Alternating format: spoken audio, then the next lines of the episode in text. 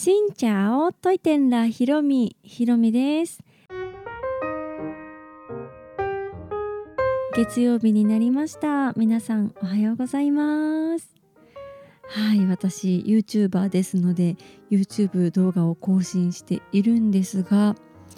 11日前に出しましたホーチミンの日本製メトロについての動画がですね結構たくさんの方に見ていただけてとても嬉しいなと思いつつ、はい、鉄道好きな人とかなんか日本の鉄道まあ、オタクといいますか鉄道好きな方はこうパシャパシャ撮ってる感じのイメージ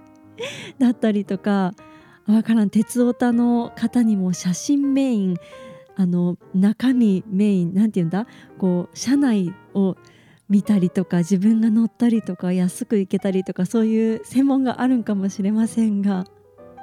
まあ、外国にフューチャーして好きな方ってどれぐらいいるのかなとか日本製っていうところに注目していらっしゃる方どれぐらいいるのかなと思いつつも、はい、詳しくちょっとマニアックなね解説をした動画を作ってで結構いろんな方のコメントをいただけて、はい、全てコメントを見させていただいてるんですけど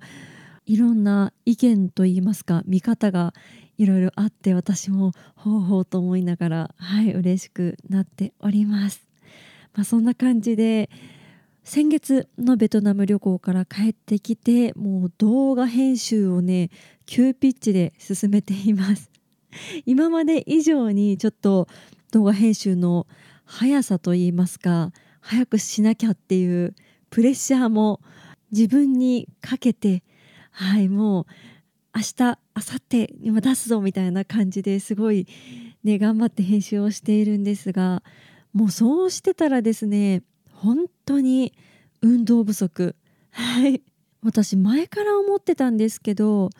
わからん。他の YouTuber さんがどんなんか分かりませんが旅系の YouTuber さん。いやそれに限らないかもしれないけど自分に関しては旅をしてる時はすっごく体力使うし精神力を使うしやっぱり撮影っていろいろ考えながらやるのもあるし海外に行って何かトラブルにあったら怖いスリにあったら嫌だとか、ね、バイクにぶつかったら嫌だとか、まあ、あとは暑い国にね私ベトナム行くので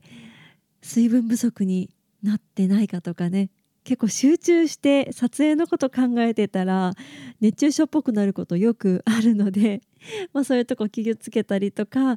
いろいろしていたら自分が思ってる以上に体力と精神力を使っているなって思います。かと思いきや日本に帰って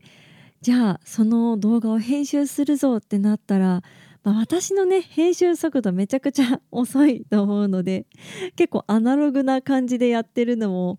あるのかな。ね、もうちょっと効率上げていきたいところなんですが編集にすごく時間がかかるそうするとパソコンの前で椅子に座ってじーっとしている時間が一日の中でやはり多くなってくるし家の中にいる時間がすごく多いのでもうそれだけでね運動不足じゃないですか。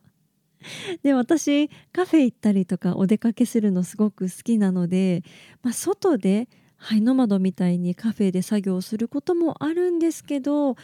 やっぱりなんだろう動画やってる時って音っすごく大切じゃないですか、まあ、画面もあるけど音とかも大切だしそれをこう集中してやるってなるとやっぱり家の方が集中しやすいんですよね。カフェの BGM とかすごいねムードがある感じのが鳴ってると逆にちょっとイヤホンしてても、ね、そこに集中がちょっとそがれちゃうところもありつつって感じで家でやることが多くなると本当に運動不足なんですよね。だから、まあ、撮影してる時間よりも編集してる時間の方が何倍も長いので結果自分が YouTuber になって、まあ、デメリットというかあんまり良くないなって思った点は運動不足。それでその運動不足状態で旅に出るともうね普段運動不足だから急に暑いところに行って歩いてってなると結構体力大変だなって思うようになりました。ということで今回のラジオはこの冬に掲げる目標みたいな感じのお話をしようと思います。まあ、この冬っていうすごく区切りが悪いですね。はい来年とか今年とかじゃなくってこの冬やっぱり寒い時期どうしてもお家のエアコン1回つけると外に出る気がこう失せちゃったりとか。あと夏とかだったらね T シャツとりあえず着てで短いズボンでもスカートでも履いてサンダル履いて出ればいけるって感じですけど冬となると着込んで、はい、着込んで着込んであったかいものを履いてみたいな感じでやっぱり外に出るまでの作業が多いし寒いところに出るのが億劫になっていくじゃないですか。でもねやっぱりフットワークは軽く痛い。うん。普段割とフットワーク軽く行きたいなと思ってはいる方でじゃあ明日ちょっと福岡で飲もうよって言われたらあじゃあ行くよぐらいの勢いで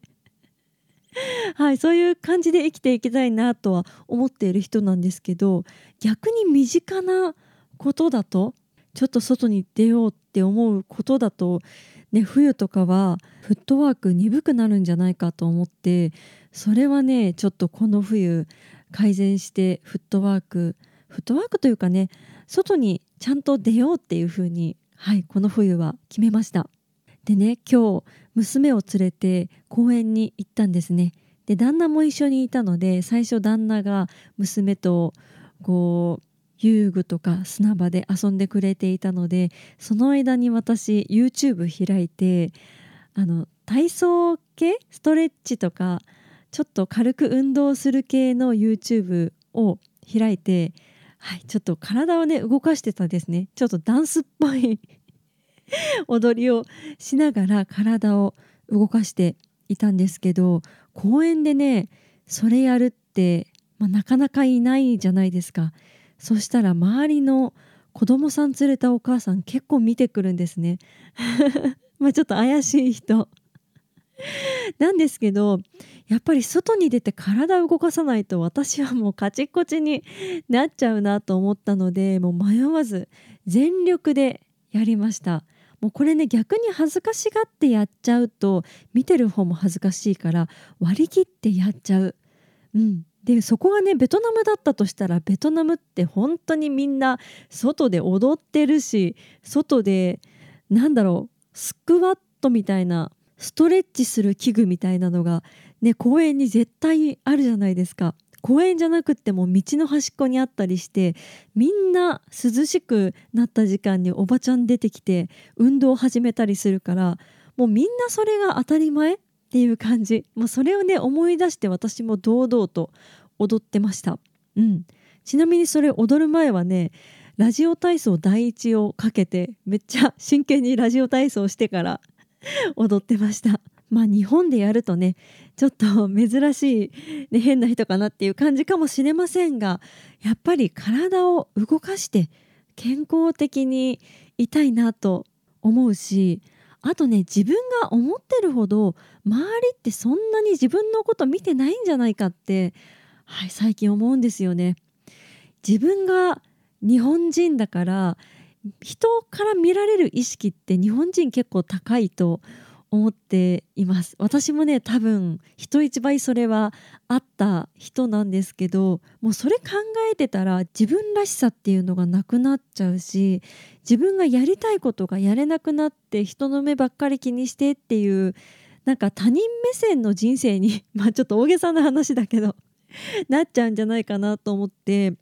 やっぱり私がベトナムに惚れた理由っていうのはみんながもう自分らしく自分の好きなように自由に生きているっていう本当に自分がこれをしたいから今これやってるんだっていうのを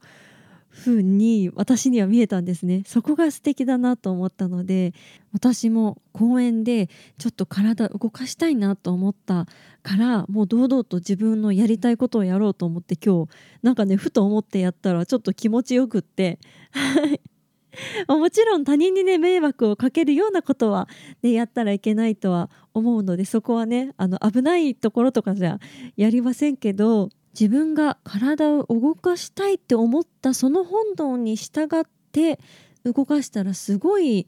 良かった、うん、体が喜んでる感じがしたので、はい、この冬は公園に行ったら私が踊ってるかもしれません。まちょっと話がちょっとずれてるかもしれませんがこの冬はちゃんと外に出て体を動かしたりとか家ばっかりにこもってなくって、うん、外に出るっていうのを意識したいなと思いました。まあ、この3年2年ぐらいコロナがあったので外に出たくても出れないしコロナが収まってきたかなっていう時でもなんか出たいっていう風にそこまでね思わなかったんですよね。やっぱり自分がコロナになったら怖いっていうのもあったし家族にうつしちゃ怖いっていうのもあるから外に出ることに対して出たいとも思わなかったけど今12月になってもまだそこまで寒くないこの気候がすごく気持ちよかったから寒くなっても外に出るっていう習慣をこの冬はつけようかなと思いましたあと、まあ、自分のね体力維持。まだこの年なのに体力が落ちていくなんてことはちょっともったいないなと思いましたので、はい、逆に体力をつけていくぞという意味でも、はい、体を動かすのとベトナムにまた動画を撮りに行った時にもすぐバテることがないように日々自立もで体力をつけていこうということでこの冬の目標が、はい、今日ふと浮かんで決まりました。冬って寒いから本当に嫌なんですけど。でもあの寒くても外に出てでね私ちょっと思ったんですけど寒い時ってめちゃくちゃ寒いって思うじゃないですか。気持ちもねあ寒いなって思っちゃうじゃないですか。そのめちゃくちゃ寒い時に今本当に暑くって炎の真ん中にいるっていう風に思うとね本当にメラメラ熱くなってくる。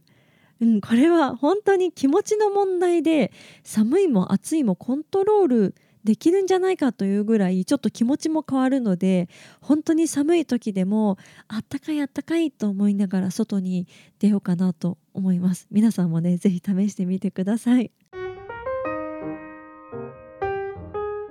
という感じで今日はこの冬の目標についてお話をしました。来年の抱負もうそろそろ決めていかないといけないですね。来年は来年でまた定めようと思います。この配信は毎週月水金各種ポッドキャストとスタンド FM で配信をしています。日々の出来事やベトナム旅行についてまた皆さんからいただいたお便りについてもお答えをしています。お便りフォームからスタンド FM の方はレターから質問やメッセージこんなことお話ししてほしいなど送っていただけたら嬉しいですそれではまた次の配信でお会いしましょう。変がプライ